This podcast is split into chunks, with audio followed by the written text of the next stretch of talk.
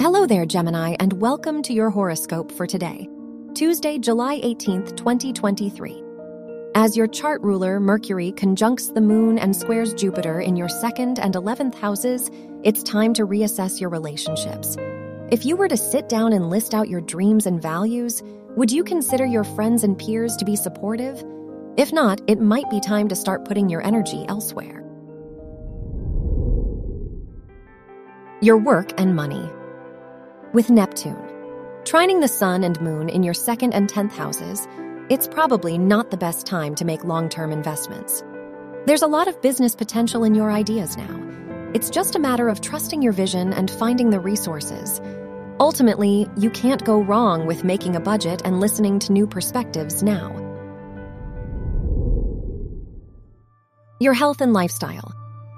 As the moon moves through your second house, it's time to prioritize your peace of mind. When you say yes to certain commitments, are you being mindful of your energy levels? If not, it would be a great day to get advice from a therapist or loved one on how to put yourself first.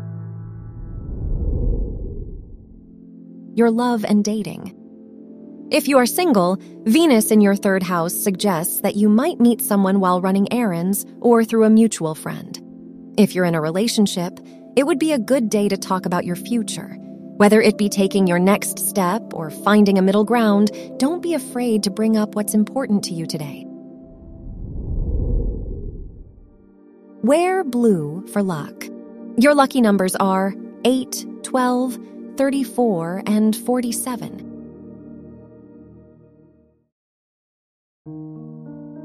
From the entire team at Optimal Living Daily, thank you for listening today and every day. And visit oldpodcast.com for more inspirational podcasts. Thank you for listening.